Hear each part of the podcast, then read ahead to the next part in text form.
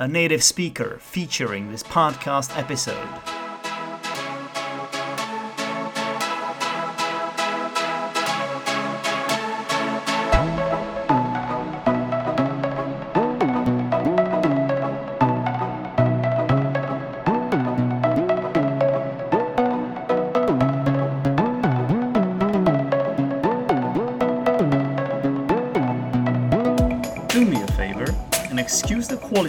This recording.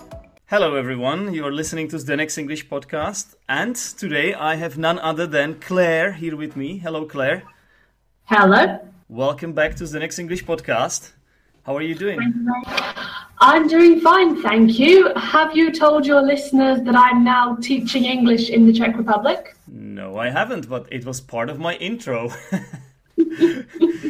that's that's quite something, isn't it? Because last Yeah. time last time I spoke to you, uh, I don't even know when it was. It might might have been like a year and something it was ago. about a year ago. It was in 2017, in the spring of 2017. Yeah, I think it was at the beginning of spring of 2017, if my memory serves me right. Mm-hmm. so a lot has changed since then. Um, I have worked a bit in your country. You have been working in mine. Uh, we still, unfortunately, have Miloš Zeman as uh, the president of this country. Uh, you are still negotiating the Brexit deal, and Yeah. um, yeah, Ar- Arsene Wenger has uh, managed his last Arsenal game, and uh, Donald Trump is still the president of the United States of America. So a lot has changed, but perhaps not all the changes we would wish. Exactly. So, so that's ironic. So you're in my country actually right now, aren't you? Mm-hmm. I really want to ask you about your working in my country, but I'm sure that all your listeners have heard about it already, so maybe I should ask later. Yeah, I don't mind. I can tell you more about it, of course.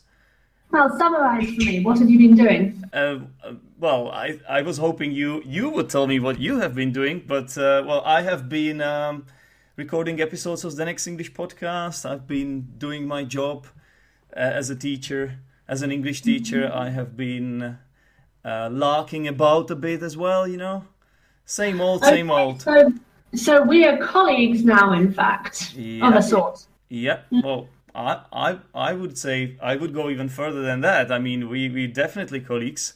Mm-hmm. no need, no need for any vague language there, uh, because you're a TEFL teacher, aren't you? I am. Yeah, and so am I, and that's definitely something um, that I consider myself to be. Because you can call it many ways, of course. You can call it uh, uh, an English teacher, you can call it an ESL teacher, uh, whatever. But um, yeah, teaching English as a foreign language. That's what I prefer to call it myself. hmm So, um, have you have you taught English in your own country? You have, haven't you? Yes, I have for years. Have you have you been to any English teacher conferences in the Czech Republic? I have, but to be honest with you, not. I haven't been to uh, as many as I should have gone, possibly. but I have been to two, about two, yeah. I'm just wondering if you've been to the English Teacher Conference, which is hosted twice a year by my employer, Park Language School. I am pretty sure I haven't, but I may have heard about it. Is this happening in Brno? Yes. Yes, so because another colleague of mine has been there, and she mentioned it to me, and she also in, kind of invited me, and Mhm. I am definitely considering going there, but uh, we will see. Well, I would definitely recommend it. I seem to have hijacked the thread of this conversation a bit. Perhaps you'd like to get it back on the track you have planned. Yeah, that's fine. You know, anytime. at least, at least we are doing something different here, which is always good. Uh, well, I just wanted to remind our listeners uh, your last appearance, which was in episode 161, and it was Wow. called Teacher Talk with Clare. So, do do you remember it a bit? I do a little bit, yes. So, I- yeah. I mostly remember discussing Brexit with you rather than teaching. I guess we discussed a bit of both. Uh, I think I think it was a hot issue at the time. I mean, it's Mm-hmm. it still is, but uh, let, let, let's say uh, the the buzz is not that high, or how how shall I put it? We've all had some time to get used to the idea. Yeah, I'm, I'm saying it rather reluctantly, though. Mhm. Anyway, anyway, so um, uh, how is Czech Republic? A simple question, I guess. Could you sum, Um, sum it up in a few sentences for us? At this time of year, absolutely beautiful.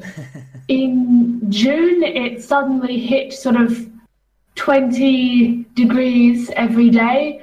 And the weather hasn't really altered since. And you can't imagine what a luxury that is for me as an English person. I wake up and I know that I can put on exactly these clothes and I will be comfortable for the whole day. Well, it's not just for you. I have to tell you something. This is not usual, though.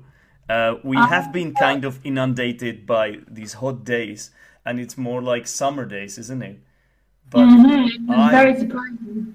Yeah, but I don't really remember this ever happening here. So it must be the global warming and Probably, yeah. yeah, all the changing, all the changes in the society. It must have it must have taken its toll on weather or something, you know. Well, the winter was very brutal. Yeah, that's sarcasm. But again, I think it was brutal in the UK as well. I don't think I've experienced normal weather. I also think I'm revealing my nationality somewhat by uh, the first topic I chose to discuss. Um, last weekend, so in fact the day before yesterday, I visited the Katarinska caves for the first time.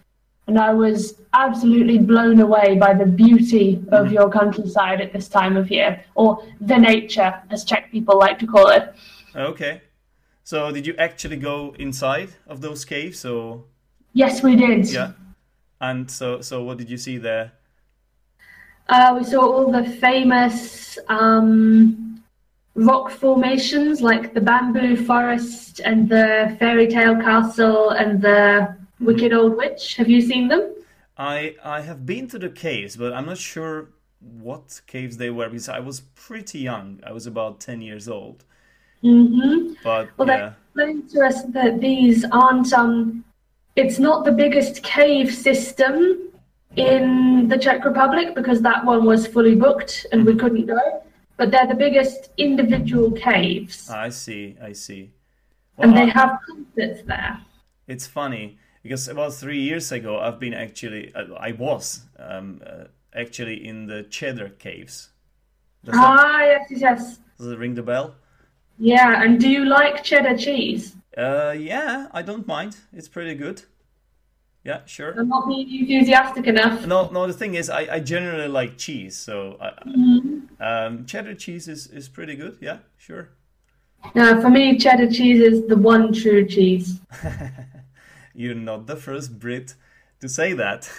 Mm-hmm. I've heard And it from someone else too. Sorry. Do your listeners know what we're referring to?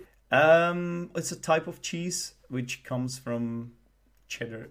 What's it? What's it called? Is it is it a village or is it a town? It's a small town in England. It's I think it's the is the west of England as far as I know. Yes, the crucial part, the southwest of England, the crucial part is not Cheddar Village, but Cheddar Gorge. Ah, what what what does that even mean? A gorge, you could call it a, a ravine or a canyon. The Grand Canyon in America is a very big gorge. It's like a a hole in the ground that's been carved by a river. hmm And in this very steep hole, there are lots of caves. And these caves are where they mature the cheddar cheeses because there's a very low temperature in there. I see. Which gives it the special flavor and smell and whatnot, right? That's the, Exactly. the very reason. Exactly. Okay. And of course, the temperature was also very low in the um, Katarinska caves. Mhm. So I had to be sure to dress more warmly than usual. Yeah. yeah, it doesn't come as a surprise that they made these destinations tourist attractions because you know that's what you do these days. hmm And all of this is relevant to my job, of course, because I was there at the invitation of an ex-student of mine, Oh, really? um, a wonderful, wonderful lady in her fifties. So I think that um, coming as a teacher and teaching the local people is really a wonderful way to uh, open up doors, win hearts and minds, and get some local, uh, local tour guiding. Uh, definitely, yeah. Sounds sounds like a great idea. Uh, is this your only? Is this your only invitation like that, or have you been to other places as well? Um, Invited by your students? it's it's my only invitation from my students because personally I try to keep a professional distance and not actually hang out with my students while I'm teaching them. But I have a lot of colleagues who don't behave this way and they go out for beer with their students all the time. So I think I'm just a bit picky about it. yeah, you think this crosses the boundaries? Would you Would you say Well- so? You've got to remember, I got my start in the UK teaching children, so we had some uh, very strict rules about what was appropriate. Yeah, I think that's that's definitely a different case though, because like a fifty-year-old woman, I don't I don't think it's there is any risk or danger uh, of some, No. of something going wrong if you just start hanging out with uh, someone of that age. And I don't I don't think so. I, I, I, unless you're break unless you're violating some sort of uh, contract um, rule or something. I don't know. The only risk would me would be me uh, doing something so terrible that it reflected badly on my school. But since she's not a customer of the school anymore, then I think it doesn't matter. such as locking your student inside of your uh, dungeon cave or cave dungeon, Some, some whatever. such, uh, or pushing them pushing them over the edge of a cliff in a cave, for example. Uh, okay, I, I think we, we all do have these ideas, but uh, I, I believe when when she was hosting you there, I, I don't think you felt like you were teaching her. Did No, not at all. and this is when these thoughts would come right when we are teaching it's not always an easy, easy job i have to say it, it's definitely Not a lovely always. one but And sometimes I walk into the classroom and I say, uh, "Good morning, students." And because Czech people have this uh, Slavic temperament where they don't like small talk, um, they look at me like, "Who is this crazy person who's saying good morning? How are you?" And they don't say anything. yeah And then I think, "Fight me." I said good morning. Say good morning back. yeah this is what you have to do it's part of your job and you are like uh, you are right um british temperament might be a little bit different although although i would say uh, you are also very sarcastic so you could We are very sarcastic. So it it is pretty much a pretense from you because you know you have to do this as part of your job. Mhm. Yes, absolutely. I can't be sarcastic to my students. and you've got to remember as well, apart from one or two, I haven't really taught English teenagers. So I can come to the Czech Republic or I can teach Italians at summer school and I can say, oh, Italian teenagers are terrible, Czech teenagers are terrible, Russian teenagers are terrible. I expect if I ever had to teach English teenagers, I'd say, no, they're the worst of all. Yeah, that really depends. It's really hard to say, and there are differences uh, among different nationalities as well, which is really interesting in terms of the mentality and the, the, the classroom dynamic, and also like if you have a multilingual class, uh, not all nationalities are compatible. There are so many, so many different layers to this. Oh, I would love to have a multilingual class though. Well, what's stopping you? I work in the Czech Republic um, in, know, a, right? in a school that has mostly Czech clients. Yeah, it's a bit annoying. I, I know what you I know what you mean. I have also taught uh, Czech people at a lang- at actually two different language schools, might have been three. So I know what you're talking about. Um, Oh no, it's not a it's not a problem with Czech students. When I had entirely Italian students, I wished I had a multilingual class as well because Yeah, students need to know the point of what they're learning. Exactly. Um, imagine that you can only communicate in English. Imagine how useful this will be then. If you have a multilingual group, it's useful immediately. They can't communicate and make friends unless they do it in English. I think this is a great point. I think uh, it's it's absolutely right. You're absolutely right. Uh, you do need to have some sort of purpose, and it's it's just feels it just feels more authentic. Like mm-hmm. you, you wanted me to tell you a bit about my um, London teaching experience. So basically, last last July I taught in London Wembley, and mm-hmm. um, well, it's funny enough. Well, I was teaching Italian students most most of the time, and occasionally there were some Russians and uh, a bit Chinese. But yeah, I, that's what I had is um, Italians and occasional Russians. It seems like the, those are the two nations that come most to to England for some reason. I do not know why. I don't know why myself, but it's it was definitely way cooler when um, when we had a multilingual class. Definitely. Yeah, I agree with you. Even though they sometimes talk across each other. Yeah, but they're kind of nice. I I like Italians. I like to teach Italians. I do. I'm not just saying this because I have some Italian listeners now, by the way. no, no, no. I found there was always energy in the classroom okay. when I taught Italians. It wasn't always positive energy, but there was always energy. The ones I taught, it was mostly positive energy. Okay. Yeah. Sometimes it was lack of energy because what they were because you know they have loads of those trips, right? So mm-hmm. what, what they do, they have a trip in the morning and then they come to the lessons in the afternoon, absolutely knackered sometimes. So they were like, "Oh, teacher, I am a bit, I am a bit exhausted. I can't have a lesson. Can we just talk, teacher?" I never, I never let them call me teacher.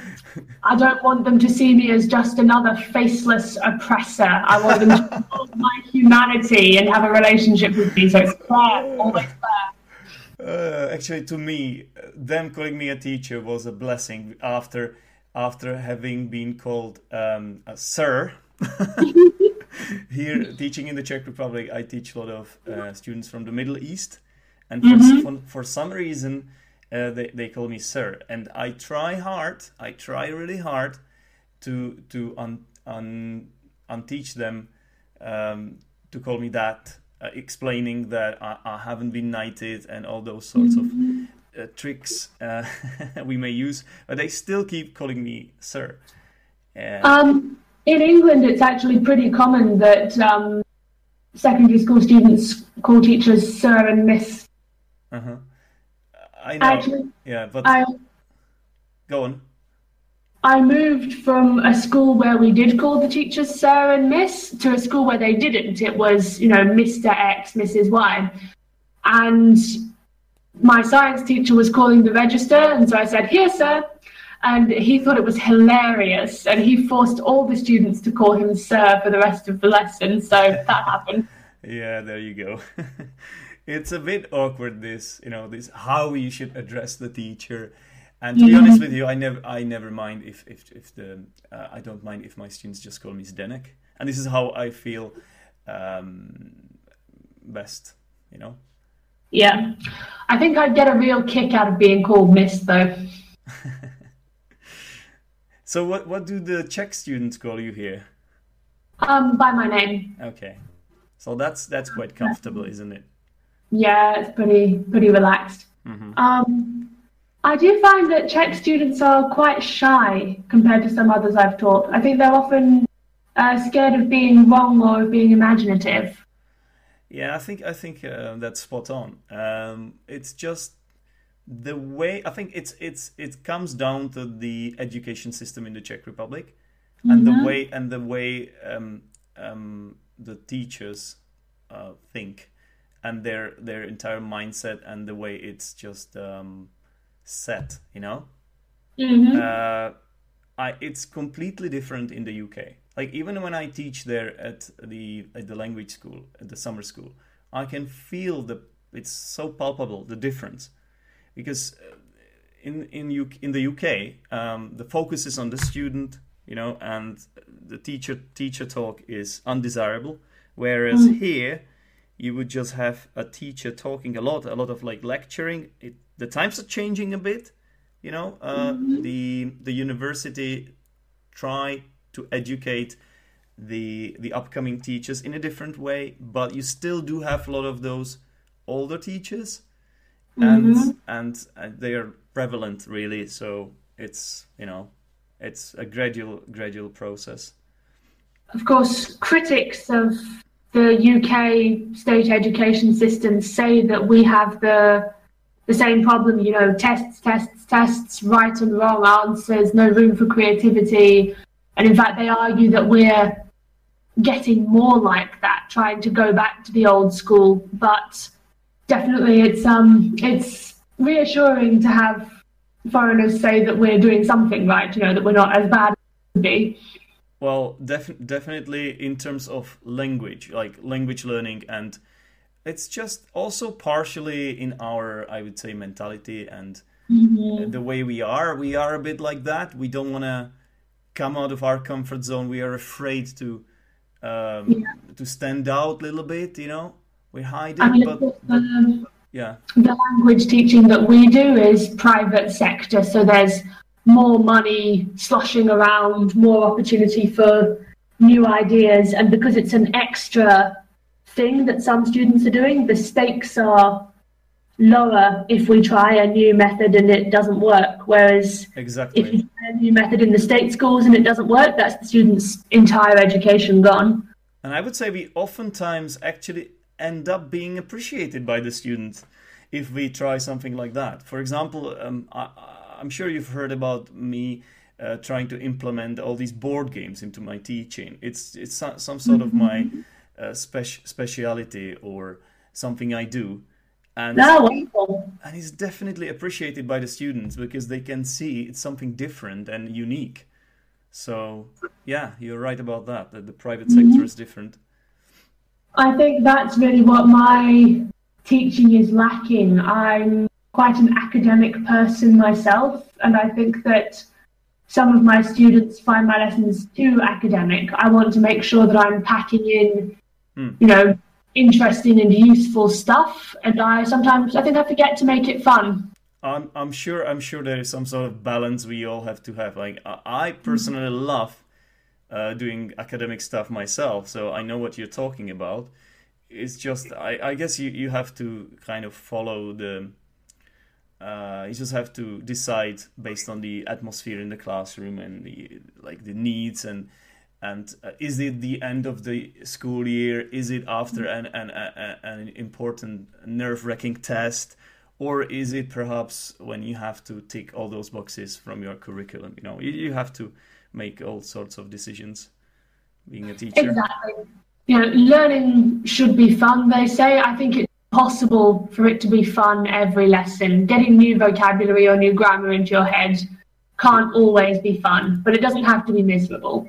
yeah yeah I, I always just try to follow my my heart and I, I, I sort of i try to be responsive that's almost the most important thing for me as a teacher to be responsive to, to be able to uh, to adjust and accommodate yourself uh, based on whatever is happening in the classroom, whatever needs they have, uh, you know. So, yeah. Absolutely right. I've actually clashed pretty seriously with some of my adult students who I think expect their evening class to be sort of more of a language club. Uh-huh. And meanwhile, I'm sticking them to the textbook, I'm introducing new grammar every lesson, and they say, We did the same thing all lesson. I said that you did speaking, listening, reading, grammar, you moved around the classroom and talked to other students, and they say, No, but we want to play games. Maybe after after we record this, I can give you a few recommendations if you want. Yeah, I think that would be very useful. It's always good to uh, lean on your colleagues Yeah. for professional development. Anyway, feel free to come over to Poděbrady because I, as you know, I have this board game meetup here. I keep meaning to. I get the invitation every week, and every week I'm like, ugh, some other time. How about how about a bit of incentive? If you come, I can actually lend you a few games. Okay. But when would I ever get them back to you? I'd have to come twice. Uh, you do have to come twice because I need them before before I go back. I go back to England because that that should be happening again. Oh, exciting for the summer. E- not for uh, the entire summer, but definitely for the first for the uh, for the beginning of summer. Yeah, for the first month. Wonderful. Yeah. To teach in a summer school? Uh, sorry, come again. To teach in a summer school? Yeah, yeah. I think All right, edit, edit this part out. This is just small talk. it doesn't matter. small talk, small talk matters, and uh, my listeners are used to it. They, we have had all sorts of rambly episodes on the Zdenek's English podcast. Don't worry about that. hmm Okay, so what other questions do you have for me? I just wanted to ask you, like generally speaking, what were the what have been your highlights here, as not necessarily as a teacher, but perhaps as as a person, as Clare. And uh, on the other hand, uh, do you have any low points? Oh. Um, I mean, there have been a lot of highlights. As soon as I got here, um, I was amazed by how easy it was to find folk and swing dancing, which are big hobbies of mine. Um, when I was studying in Moscow, a big problem for me was becoming socially isolated. Now, I think that was partly just that I was less experienced because the idea that there's nothing to do in a city the size of Moscow is absurd, right? I just Definitely. didn't know yeah. I just didn't know where to look for it. But here I did, and I found, you know, swing communities, I found folk communities. I was out and doing stuff in like my first week. I found an English speaking meetup. There's just so much, so much. Um, to do. yeah, That's exactly. that's so, that's so cool. I mean, I can imagine that for someone living abroad and you may have not had a social circle here. I can imagine this is this is a must to find uh, something that you feel comfortable in because you do need those t- those little moments of free time. If I, I can't imagine myself without any of those moments because then uh, basically uh, it's like have you ever played the game Sims basically Yeah, I've heard of it. so so you do need to you need you do need to um, uh, meet all those needs of your Sims who are basically characters like uh, repre- representing people and one of the needs is definitely a need for uh, uh, uh, fun or enjoyment right and Yeah, so- and social connection. Definitely, and you can't just teach and do your job all, all alone. You have to Yeah. wind, wind what's the word? Wind down. mm-hmm. Yep, or unwind maybe. Yeah, yeah, Yeah, it's very interesting to me that you made that analogy because, you know, for some people, and I'm one of those people, self care doesn't necessarily come naturally. I'd rather just sit down at home than go out, but actually, in the long term, it won't be good for me. So I have to remind myself that I'm I'm a sim and I need to fulfill all my social bars and so forth. yeah. But don't, don't take it too seriously because then uh, you might end up being an OCD or something. You know. I have had a friend like that actually, who who always like um, he always planned his free time and he, he he wrote down every single time he bought something. He wrote down the price, and he was it was just a bit weird. He just followed one of those self help books, you know, hmm and just Nah, wa- whatever. wanted to become the the a better person. And I think I think there's a fine line there, which you shouldn't cross. No, I've got more of a free jazz approach to my life. You're a free spirit. Well, not really, but I'm freer than that friend you described. Um, another highlight, honestly, has been public transport. It's just so convenient living in this city. Is it? hmm So we're talking Brno, yeah? Yeah, but no, like The- everyone can afford it. It's so frequent. Even at night, the night buses are pretty decent. Yeah, cool to hear. It's uh, Brno is actually the second largest city in the Czech Republic, just to remind my listeners. And I have recorded some episodes from Brno before, uh, notably one with Ethan. If you wanna check out the archive, listeners. But uh, let's get back to you. That's what we are here for. So, any more highlights apart from uh, uh, your jazz life here in the Czech Republic and the uh, the transport system? Um, gosh, I feel like there's been there's been such a lot. I think I like I like the way that Brno has a thriving international community, but it's not a completely international city so that you could be anywhere in the world. Mm-hmm. Uh, it's like a city that's open to the world, that's aware of other cultures, but it's still a Czech city. Does that make sense? Yes, it does. I have to go back actually. I don't go there as often as I would like to, and I do have some friends there. I do actually have some friends there, and also uh, former students. So now you made you made me want to come back. yeah, you should come. It's a lovely place. Um, yeah. If we're talking about lowlights, I suppose the only only thing I didn't enjoy is I didn't expect um, relationships with um, gypsy people to be such a, an issue for Czech people. Yeah. And I mean, I think that I think actually the UK isn't any better. The only reason about it less is because we have a small, smaller traveller Roma population. But um, I remember this one time. Um, um, this uh, Czech person I was with and I, we had to go somewhere, and it turned out that it was in the Roma district, and she started freaking out, like, "Oh my goodness, it's so dangerous! I can't believe we have to go here, quick, quick!" Yeah. And it was two in the afternoon. There was nobody around. Nobody was looking at her funny, and I just wondered why she was so worried. And I found it rather upsetting that it was such a big deal for her. That pretty much sums it up. I mean, I would say um, judging by my own experience, that it's really different here from the UK. I mean, we, uh, we both have our problems. I know, mm-hmm. like it all essentially led to Brexit, but I think the difference is that here uh, you can openly speak about mm-hmm. such things, and you can openly be a xenophobe, pretty much, and mm-hmm. you are not being ashamed of speaking out in that in such kind of way. Whereas if you're like that in England, I think you know at least officially, like um, you know what I'm trying to say, yeah? yeah. Like officially, you would be looked down on. This is frowned upon to be a yeah, xeno- xenophobe and racist. Whereas here, it seems to be um, absolutely fine, which I hate to admit, Clare. Yeah. I think in the UK, we, you know, obviously we have problems with racism, but maybe we talk more in euphemisms. Yeah, and understatement. Where, yeah, whereas here sometimes I sit down with lovely, educated, compassionate people, and then suddenly they start to say, "Oh, gypsy's this, gypsy's that," and I'm like, "Ah, what is this?" oh my goodness, it's uh, you. You it must feel strange, really, because uh, it's like uh, so ambivalent, right?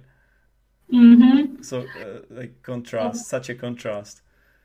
Yeah. So you know, I think that um, I think it's important to sort of mention the bad with the good to hopefully create some change. But yeah, I think equal exchange is fair enough. So, was there any any low light for you in the UK?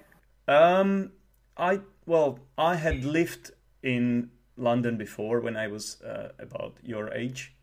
Mm-hmm. Uh, so I'm like, honestly, I always wanted to go back, but of course there are low lights, but it's more in terms of it being, let's say, less comfortable because obviously mm-hmm. here I have like more background. I have a house here, and I know more people and I can get around easily.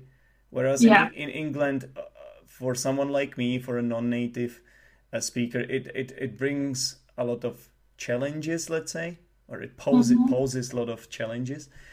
Um, and specifically, this job isn't the easiest job in the world. I love it. I love the challenge of it. But working at, at a summer school, you actually do have to do all those duties like lunch duties, dinner duties. You have to do the evening activities. So, what I'm trying to say here is that um, uh, at times I felt a bit overworked, if you know what mm, I mean. Absolutely. Um, I, I would imagine the other thing is, even though London is a very international city, I can't imagine it as welcoming to foreign people as Brno is. Uh, I don't because know. The, I'm not sure if the, I agree with you, but go on.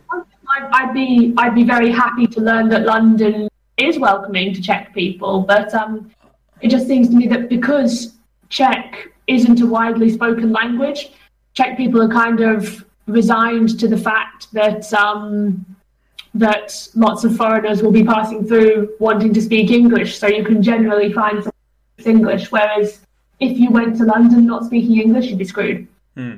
hmm. Yeah, perhaps.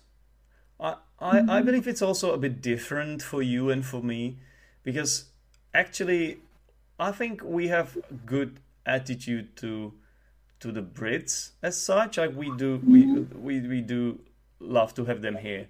Whereas I'm not sure how it is the other way around. And that's obviously because of uh, the fact that there are a lot of economic migrants going to England, and I absolutely get it and it would it would probably be the same here if uh, a lot of people came here because of uh, wanting to earn money just because of wanting to earn money not actually caring about the culture at all not showing any uh, sort of willingness to learn the language which is often the case of a lot mm. of hmm. eastern europeans who go who who went to uh, uh, the UK and that's perhaps part of the problem so uh, I haven't encountered it personally, but um, definitely my colleague was complaining the other day about American guy who was um, working here and was claiming that no Europeans have any empathy, and he hadn't even learned to say dobry den. So, which means a good um, good day, something like good day, which you don't really good say. Day. Yeah, it's what Australians say, I believe. But good day, yes. Yeah. Well, we used to say good day in the UK, and we still say good morning night. Yeah, definitely. Okay, what about? Uh, what, I mean, we have been talking for a long time. It's been a lovely chat with you, but I don't want to uh, hold you up. Perhaps you want to go back to something more important than this. So let me ask you about um, what? What can I ask you about? Actually, um, actually, Clare, I mm-hmm. prepared something here. Uh, would you mind me? uh, throwing in a few items of vocabulary and asking you to explain uh, them for me.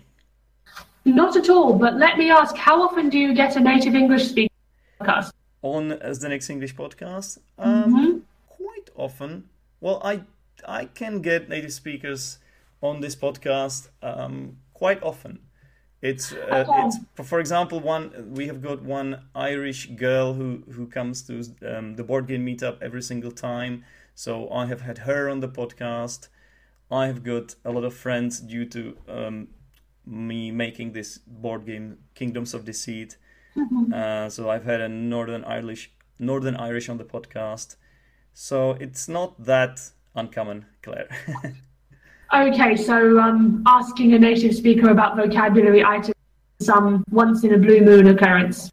no, I just I just thought uh, if I if I run out of ideas here, mm-hmm. I could do this because it's I designed it in in an interesting way because your name is Clare. So what I did was I came up with about ten different items of vocabulary, and basically I, I thought I could test you on um, giving us uh, some definitions. These might not be the easiest um, uh, words to explain, but uh, yeah, anyway. okay, well, when I was in school, all my teachers wrote on my report card, Clare has a wide vocabulary. So let's see how we go. I'm pretty sure that's the case. Okay, uh, okay, let's let's start. Uh, callous. Callous. Uh huh. Um, uncaring, unsympathetic. Um, it's not. It's not even cruel exactly. It's just you see someone suffering, you don't care. Maybe you laugh a bit. All right. Uh, how about cumbersome? Cumbersome. Something generally physically inconvenient and awkward. If I have like a, a big heavy cardboard box and it's got no handles, so I can't hold it in a convenient way. It's very cumbersome. Um, my sister was named Isabel Joan Valentine. And when my grandmother heard this name, she was worried that it would be a cumbersome name for my Uh, sister. okay, okay. Luckily, my sister grew into the kind of person who could carry off this sort of name. Mm-hmm. Okay, and the next one on the list is Capricus. Capricus. Capricious? Oh, damn, I mispronounced it. Yes, you're right. Or Capricious. maybe, It's partial. maybe, Yeah, go on. maybe I mispronounced it. No, no, no, no. I'm sure. I'm sure it was. It was me because I can't actually read it after myself here as well. hmm Capricious. Now, this is a word I've never looked up and have only learned from context, but I think it means sort of um, doing whatever you want without sticking to plans or listening to other people and doing so in a in a cruel way, following your own whims without empathy. hmm Do you want? Do you want me to quickly check it? Yeah, or- looked that one up. Okay. I'll give it a quick check on Google. Uh, Mm-hmm. What it says here is that it means given to sudden and unaccountable changes of mood or behavior, hmm changing according to no discernible rules, uh, unpredictable, volatile, changeable, something like that, fickle. And that this would generally be unpleasant for other people. hmm All right. The next word is clinical. Clinical. Um, well, in a in a clinical setting, sort of uh, med- medical, um, but we can also use it in a metaphorical sense to mean emotionally uninvolved, um, doing only what empirical evidence tells you to do, um, treating somebody as though they were just a clinical specimen rather than someone you were emotionally involved with. hmm And I also know it from the co- uh, collocation clinical finish, because as, you, as you know, I'm a, a, a huge football football fan. So um, that was rather a clinical finish by Steven Gerrard. So that might be a phrase you, you could hear. Uh, so does it does it mean that he kicked the ball in a, a very precise way, Something along those lines. Yeah, like he was a surgeon? yeah exactly. Like it's, it's like Um, an incision.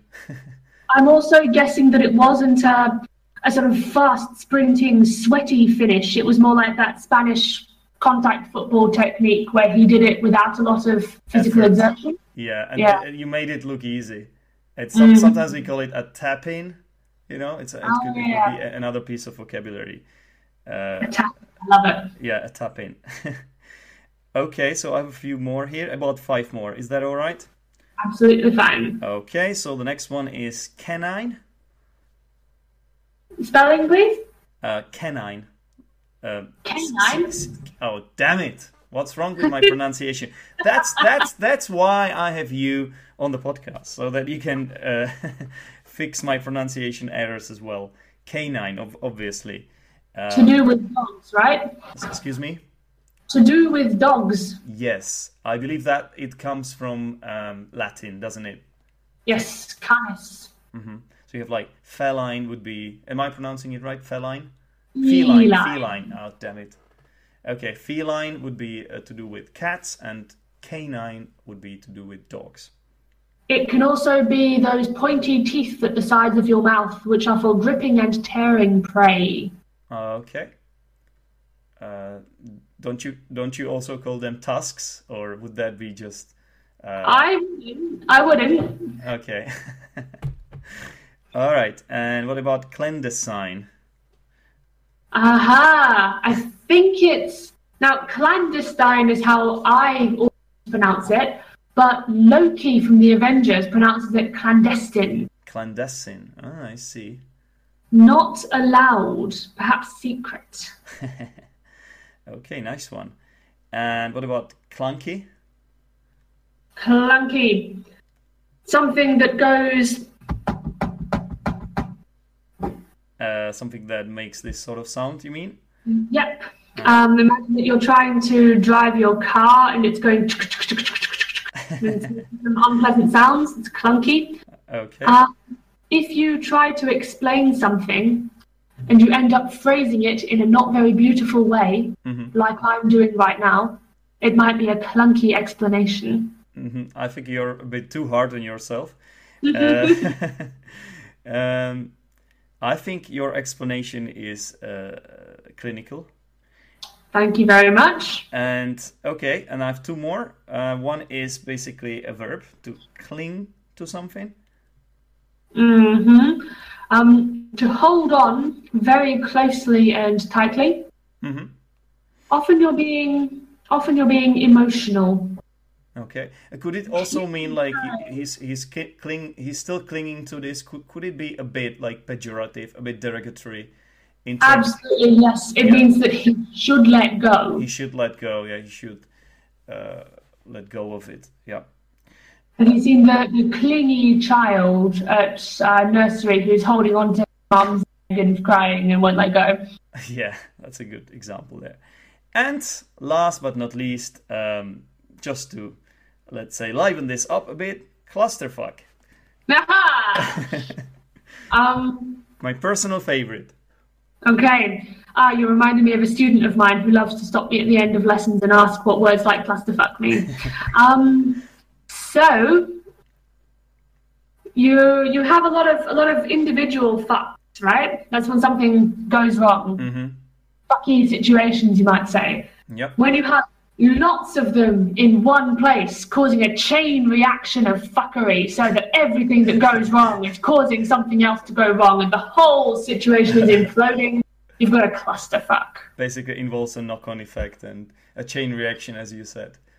And everything. Everything. Not just an isolated incident, but everything. Just to use a canine reference, it all goes to the dogs. hmm or to uh, to use a, a less um less should we call it drawing room phrase, it's all gone to shit. yeah, definitely. Shit is hitting the fan. and getting scattered everywhere. Yes, very graphic. Yeah. So I hope, Clare, that this episode of the podcast hasn't been a clusterfuck, and not, not at all. and I hope I hope it was a, a, a, a pleasurable experience for me because it was definitely for me, and it's great. It's great uh, to have you back on the podcast. Yes, it was a delight to talk to you, Zdenek, and thank you for inviting me. Anytime, Clare. I hope to see you at a board game meetup, and you might see me in Brno. Right, I really must. I really must. Okay, then. See you. Bye. Ahoy! Ahoy. Thanks a lot for listening. For more information, go to Zdenek's English Podcast Facebook group or visit zdenek'senglishpodcast.podbean.com.